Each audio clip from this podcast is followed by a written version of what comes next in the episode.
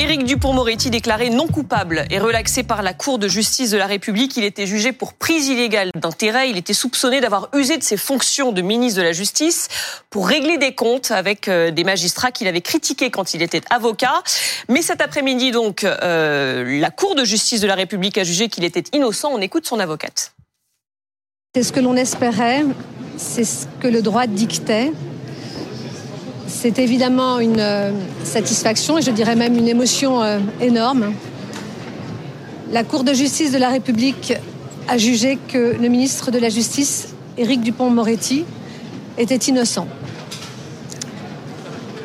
La Cour de justice de la République est venue dire que depuis trois ans,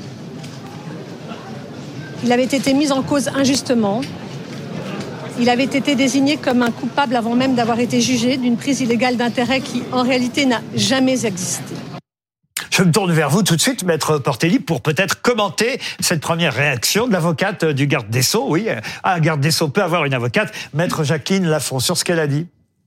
Eh bien, je pense qu'elle a lu de façon très particulière euh, la décision de la Cour de justice, puisqu'elle aurait dit tellement de choses. Euh, moi, je dis simplement que la Cour de justice de la République a dit qu'il y avait certes un élément matériel de l'infraction, mais pas d'élément intentionnel.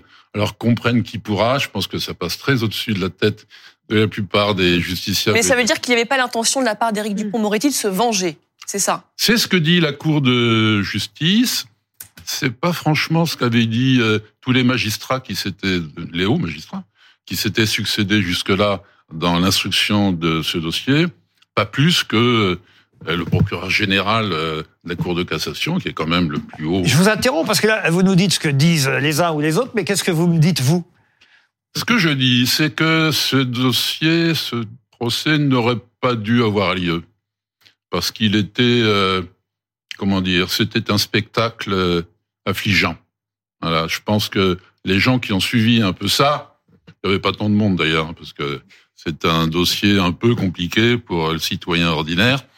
On trouvait que, comme moi, euh, peut-être, que la, défense de Dupont-Moretti était un peu curieuse, pas vraiment digne euh, d'un garde des sceaux, pour dire les choses qu'elles sont, et que euh, c'est un dossier un peu bizarre aussi dans la mesure où la Cour de justice de la République est une juridiction un peu particulière. On y reviendra peut-être, avec plein d'hommes politiques, très peu de magistrats. C'est peut-être bien, c'est peut-être mal. Trois magistrats professionnels. Et 12, 12 parlementaires. Et, 8, parlementaires. 12, 12, 12, parlementaires. Pardonnez-moi. Moitié Sénat, moitié Assemblée Donc nationale. Donc vous dites que c'était une décision, euh, euh, voilà, une décision entre amis, quoi, c'est ça? J'ai dit ça Non, je vous pose la question. je vous pose la question parce que vous dites que cette institution est particulière. Euh, ça ne veut pas dire que ce sont des amis entre eux. Je pense. Non, d'ailleurs, Madame Obono, qui faisait partie euh, des parlementaires, euh, qui appartient à la France insoumise, on, le sait. Je ne pense pas qu'elle soit particulièrement amie avec Monsieur Éric Dupont-Moretti. Je voudrais qu'on interroge Ludovic Mendes, qui est député et porte-parole de Renaissance, député de Moselle, sur ce que vient de dire Maître Porté. Vous, d'abord, j'imagine que vous êtes plutôt soulagé pour votre ministre, garde des Sceaux. Il va pouvoir continuer à être ministre il va pouvoir continuer son action et faire en sorte d'œuvrer pour la justice. Ce, ce, ce, débat est un peu particulier parce que le, le ministre, en fait, je crois que c'est l'homme qu'on a attaqué, c'est pas le ministre. Euh, dès qu'il a été nommé ministre de la Justice, il y a des personnes qui sont sorties dans la presse pour expliquer qu'il ferait tout pour le faire tomber.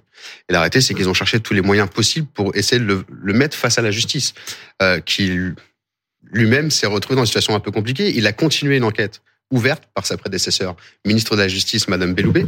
Il a, il a reconnu avoir mis en place ces enquêtes administratives, jamais en disant qu'il voulait se venger, alors que les autres ont toujours dit qu'ils voulaient se venger de ce que potentiellement on lui ça, La vengeance était dans l'autre sens. C'est ce qui a été dit, mais ça a été, ça a été caractérisé comme ça. Et je crois que le, le ministre n'a jamais menti, vu qu'il a toujours dit oui, j'ai demandé ces enquêtes. Après, là, je crois que pour que le délit soit qualifié, c'est ce qui a été dit euh, par le maître tout à l'heure, c'est qu'il faut qu'il y ait des preuves matérielles il a reconnu avoir lancé les enquêtes là-dessus, pas de problème. Il fallait reconnaître l'intentionnalité.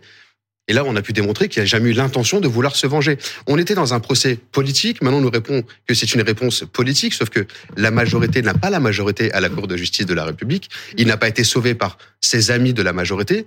Vous parliez de Madame Obono et d'autres. On n'a que cinq représentants de la majorité sur les douze. Donc, on est en minorité. La réalité, c'est qu'aujourd'hui, on a caractérisé le fait qu'il y a eu une enquête administrative, mais il n'y a pas eu intention volontaire de voir se venger et de répondre aux attaques. Blanche Ferry, je vous donne la parole à tous les deux dans un instant. Merci beaucoup. Pour, pour se projeter maintenant sur la suite, on a quand même eu dix jours d'audience particulièrement tendue. On sait que les relations euh, euh, du garde des Sceaux avec la magistrature notamment euh, sont particulièrement délicates. on, on a un procureur général près la Cour de cassation qui a été porteur de cette accusation-là et qui est l'interlocuteur régulier à la fois de Matignon et de l'Élysée. Comment est-ce que demain, est-ce que le, ministre peut continuer, euh, en dépit de la relaxe, à euh, euh, assumer ses fonctions et à affronter surtout tous les immenses défis qui l'attendent sur le besoin de justice de proximité, sur la surpopulation carcérale et sur tous ces éléments-là? Moi, c'est un petit peu ça qui m'interroge aujourd'hui. Vous voulez qu'il démissionne innocent Pas du tout, non, non, non.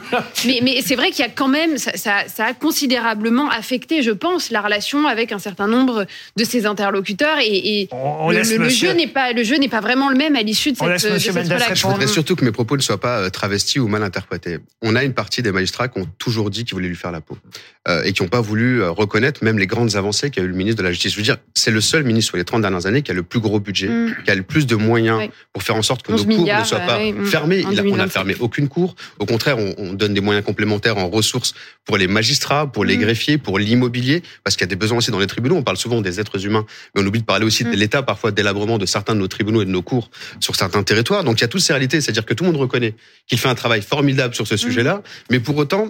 Tout le monde, vous allez un peu vite, enfin, en tout cas, euh, mais une, peut-être une majorité. On a de plus en plus de personnes qui reconnaissent qu'il fait tout le monde, c'est beaucoup. Sur le tout le monde, c'est rare. Sur le sujet du budget, en tout cas, mais qui contestent. Après, l'homme, l'idée, c'est pas de contester un homme. On conteste, on doit contester une politique, on doit mm. contester peut-être un ministre, on ne doit pas contester un homme. Il faut arrêter. Jean-Sébastien jouer après Valérie. Bah, je crois que sur le budget, incontestablement, oui, les deux derniers budgets ont été les plus fortes augmentations qu'on ait connues. Mais enfin, il me semble qu'a priori, ça relève quand même des décisions de la chef du gouvernement, de Bercy et du président de la République, plus que ça ne relève de la responsabilité en propre de Monsieur Dupont-Moretti. Enfin, ça dépend aussi de la personnalité qui réclame un budget. et, on sait que Monsieur Dupont-Moretti n'est pas du genre à se faire. À ce niveau-là, ça dépend quand même essentiellement d'un arbitrage politique qui se joue à un autre niveau, quel que soit le ministre euh, concerné. Après, ça ne veut pas dire qu'il... Mais exactement, exactement. Après, ça, ça, ne veut pas dire pour autant qu'il soit un mauvais garde des sceaux, mais je crois qu'il y avait deux choses qui se jouaient en même temps dans cette affaire-là. Il y avait effectivement ce qu'on pouvait reprocher spécifiquement ou non à Monsieur Dupont-Moretti, puis il y avait un autre conflit qui est celui que vous avez évoqué euh, tous les deux, qui est quelque sorte le conflit entre les magistrats et les politiques. Revient-il aux magistrats de décider qui est leur ministre? Parce que c'est quand même aussi ça qui s'était joué dans cette affaire-là. Cette dimension, elle était incontestable.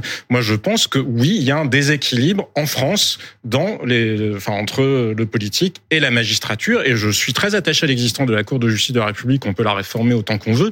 Je crois qu'il est important qu'il y ait des politiques qui jugent les politiques parce qu'on a quand même vu aussi des procès des procès où un certain, pas tous les magistrats, mais des magistrats très politisés.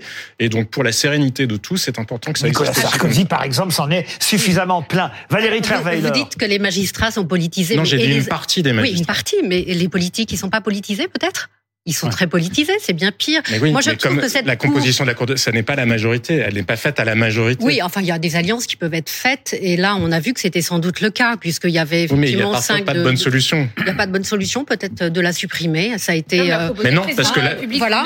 la, supprimer, c'est s'exposer justement à des procès politiques sans aucun contre-pouvoir. Là, on a vu, euh, on parle d'une cour d'exception. Moi, je dirais que c'est une cour de déception, parce qu'on le sait à l'avance. On sait à l'avance qui va se jouer. Il suffit de voir les rapports de force de cette cour. Franchement, moi, j'aurais été très, très, très étonné que euh, le ministre soit condamné. oui, mais je, je, redonne la parole à Maître Portelli derrière. Oui, moi, j'ai été assez choqué par euh, les propos de l'avocat d'Éric Dupont-Moretti à la sortie euh, de l'énoncé du verdict, Rémi Laurin, qui a, a déclaré ce dossier était vide, il ne permettait pas de poursuite. Alors, on a quand même, on a quand même une charge en règle de la part de l'avocat du ministre de la Justice contre finalement l'institution judiciaire elle-même, puisque on a un juge d'instruction qui a considéré auparavant qu'il était normal de renvoyer ce dossier devant la juridiction de jugement, en l'occurrence la Cour de justice de la République.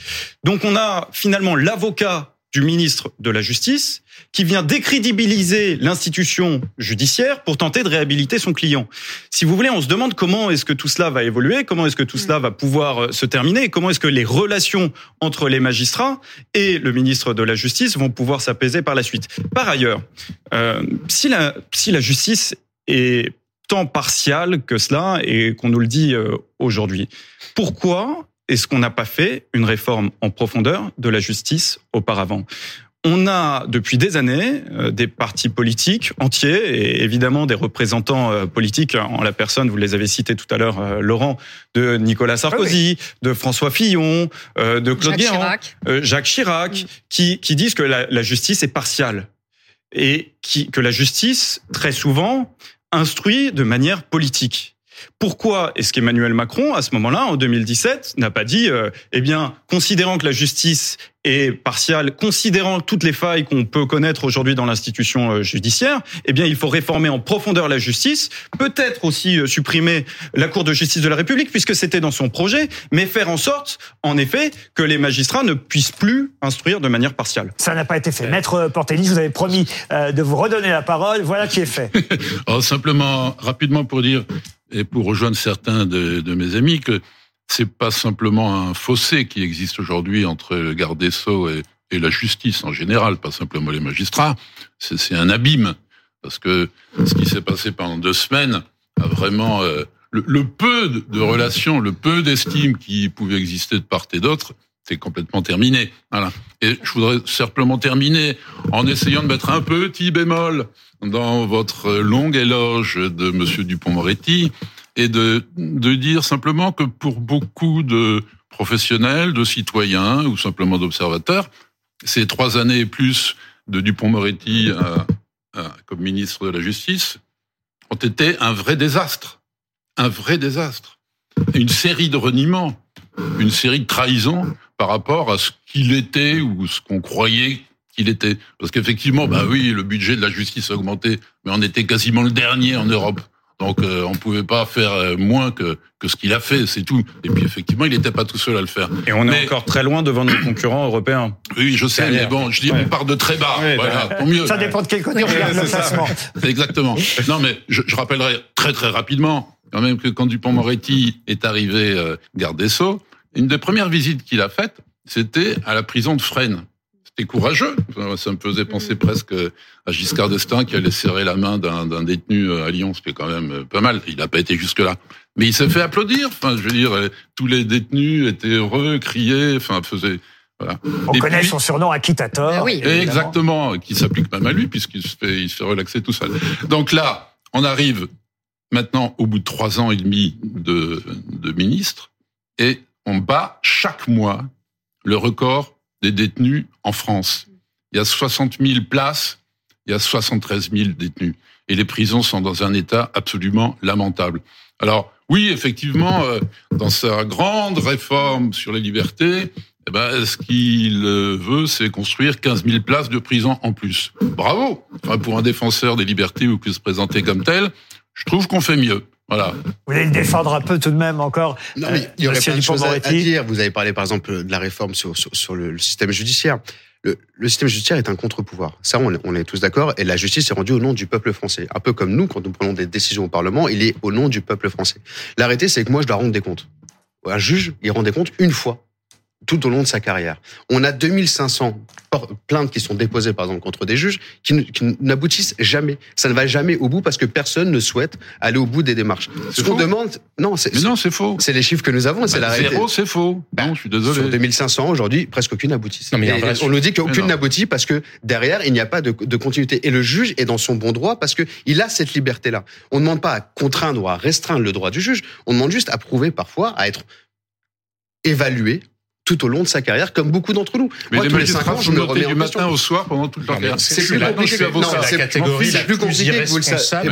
Pas tout en même temps. Vous le savez, mais c'est plus compliqué que ça et même s'ils sont évalués en interne, ils ne sont pas évalués tout au long de leur parcours et malgré tout, il y a des évolutions, il y a des changements. On les change parfois de juridiction et on a besoin aussi de dire qu'un magistrat doit autant rendre des comptes qu'un élu parce qu'il Jean-Sébastien Ferjou, vous vouliez dire. Je crois qu'il y a un vrai sujet. Quand je disais qu'il y avait deux affaires, il y avait ce qu'a fait effectivement Éric Dupont-Moretti et derrière, il y a cet autre conflit-là en filigrane effectivement, qui est celui de la responsabilité des magistrats et de comment on fait tout en respectant le principe de l'indépendance de la justice pour avoir une magistrature et une justice, parce que ça n'est pas que les magistrats. Les magistrats, ils appliquent les lois, hein, c'est pas eux qui les votent. Il y a aussi beaucoup de choses qui dépendent de ceux qui les votent. Mais comment on fait pour que la justice soit moins décalée du centre de gravité des citoyens français et de leurs attentes? Après, moi, dans cette décision-là, je trouve au moins un point positif. Il y a une juridiction en France qui aura reconnu que la prise illégale d'intérêt est quelque chose d'extrêmement dangereux parce que euh, c'est un délit formel. Pour vous dire, il suffit par exemple que vous, Laurent, imaginez que vous êtes maire, vous êtes maire d'une petite commune, vous allez peut-être valider un petit contrat qui a aucune importance, vous l'aurez même pas regardé, et il se trouve que dans la société qui va refaire la toiture euh, de la cantine, il y aurait un de vos amis. Eh ben, on peut vous poursuivre pour prise illégale d'intérêt. Il n'y a pas besoin que vous les ayez favorisés eux. Il n'y a pas besoin que peut-être il n'y ait pas eu d'autres candidats. Il suffit juste que le doute existe pour qu'on puisse vous poursuivre. Et cette insécurité là, elle pèse sur énormément. Faut pas regarder que Éric Dupont A bien des raisons d'attirer. Regardez les autres élus. effectivement, d'attirer euh, les, euh, je sais pas quoi, la désapprobation, disons, euh, des magistrats. Mais regardons tous les autres élus parce que ces élus-là, ils vivent dans une insécurité juridique permanente en raison de ces poursuites possibles sur la Peut-être pour tirer des conclusions un peu plus générales sur sur la séquence d'aujourd'hui. moi, ce que je trouve intéressant, c'est qu'on a failli mal poser une très très bonne question. Vous avez sûrement vu qu'il y a beaucoup de rumeurs de remaniement mmh. qui ont qui ont couru ces, ces dernières heures, euh, euh, ces derniers jours. Euh, et je pense que ça aurait été une très mauvaise chose si on avait eu un remaniement contraint. Alors même que, et la très bonne question c'est celle-là, il y a une vraie question sur c'est quoi le nouveau souffle, c'est quoi la vision pour la suite du quinquennat. Et ça c'est vrai qu'on se dit, il y a la loi immigration qui est là, mais et ensuite Et donc cette question, elle se pose sur la justice. Et ensuite, qu'est-ce qui va se passer? On parlait de la surpopulation carcérale et, de ces sujets-là. Et, c'est vrai que je pense qu'au moins une des vertus de, de cette séquence, c'est de dire voilà maintenant il y aura pas de remaniement contraint, mais est-ce qu'il y aura un nouveau souffle et une nouvelle vision? Ça, je pense que ce serait tout particulièrement. Et aussi la lutte euh, pour laquelle on, connaît, il est plutôt doué, même si en termes mm. euh, électoraux, ça ne s'est pas forcément euh, traduit, dans le Nord, mais ça lutte contre les idées du Rassemblement national et contre l'extrême droite. Mm. Valérie Non, un dernier mot, moi, encore sur, la, sur cette cour de justice particulière qui sont des politiques en grande partie, qui jugent des politiques. Est-ce que ça va réconcilier les citoyens avec le monde politique. Non, ils ont l'impression. Ou même avec la justice. Ou avec la justice. Mais là, parlons des citoyens, du citoyen ordinaire qui a l'impression que lui, s'il fait euh, la moindre, le moindre faux pas, il va être jugé devant une cour qui ne lui fera aucun cadeau. Alors que cette cour de justice, elle condamne assez rarement. C'est une erreur de raisonnement parce que quand vous regardez par exemple ce qui s'est passé en Italie, l'opération main propre, Moi, je regarde ce qui s'est passé en France. Moi, je regarde ce qui s'est passé en France. Je crois que les électeurs, que regardez aux États-Unis, regardez partout. Le sujet n'est pas est-ce qu'ils pensent que les politiques sont plus ou moins honnêtes ou plus ou moins vertueux. C'est est-ce qu'ils représentent ce qu'ils attendent et est-ce qu'ils ont en face d'eux une justice qui est ou non politisée? Ça n'est pas, ça ne se pose pas comme ça. En, Italie, les populistes sont arrivés au pouvoir après l'opération Main. C'est en tout cas une bonne nouvelle pour le gouvernement et pour le garde des sceaux, pour euh, ses adversaires moins évidemment. Et on va passer à une autre bonne nouvelle, mais ce sera dans le cadre maintenant de notre trombinoscope.